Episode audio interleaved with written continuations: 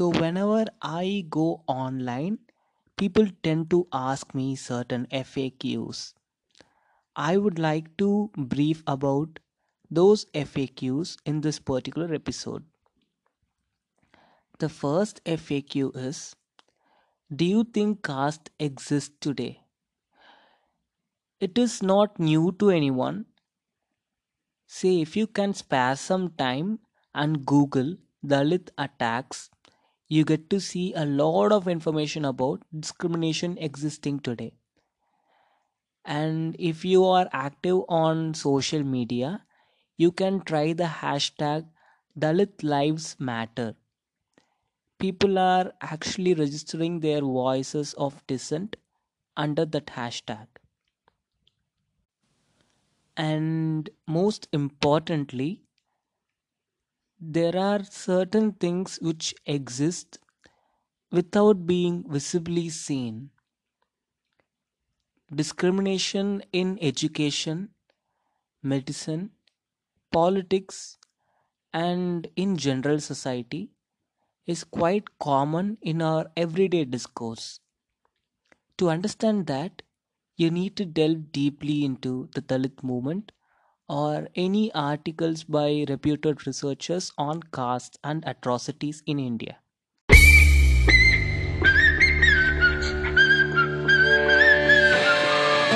Isn't Dalit a caste too? I'll explain. Dalit means broken. It is a word that is generally denoting everyone who is marginalized in India. Even if a Brahmin by any miracle is discriminated in India, he would be a Dalit too. Because that is how the word works. Dalit means systematically, fundamentally, socially, and education wise broken. Someone whose access and progress is stripped off just because he or she belongs to a particular sect of people and population. And this is just a term to propagate activism, to create awareness amongst the people that you are stronger too. But caste among Dalits, there are certain castes among Dalits such as uh, Patrut, Arundatiyar, Pallar, Parayar, uh,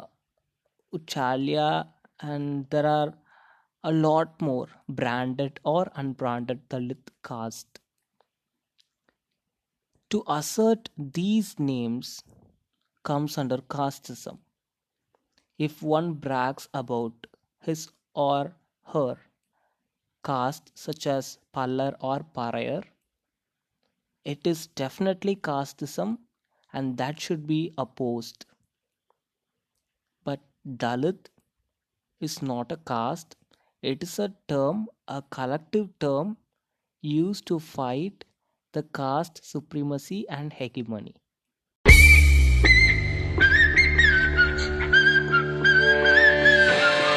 The third and the most asked FAQ revolves around reservation, which needs a deeper and an elaborate answering.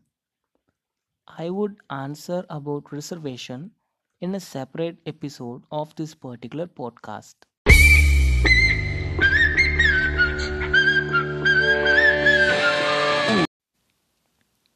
The fourth most frequently asked question is When you speak about Dalit rights, aren't you excluding yourself from the mainstream? This question is a bit paradoxical because Dalit movement focuses on being inclusive with the majority.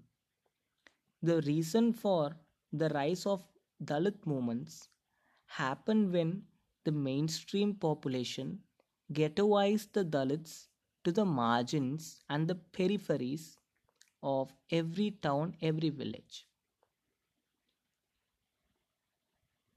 To be included in every festival, every ritual, every celebration, Dalit movement strived for over a century now.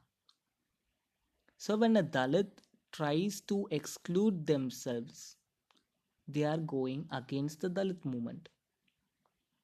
But one must also notice that any ritual, culture, or tradition that is modeled on discriminatory practices, on caste, on hierarchies based on birth, is offensive to not just Dalits but to any population in the world. Thereby, to not affixing oneself to a hegemonic practice is only rational but not communal or exclusive. And promises equality, Dalits can take part in that without skepticism. And also, the very idea that Dalits will be excluded from the mainstream if they talk assertive politics is a polite way of gaslighting. We need to be careful about this.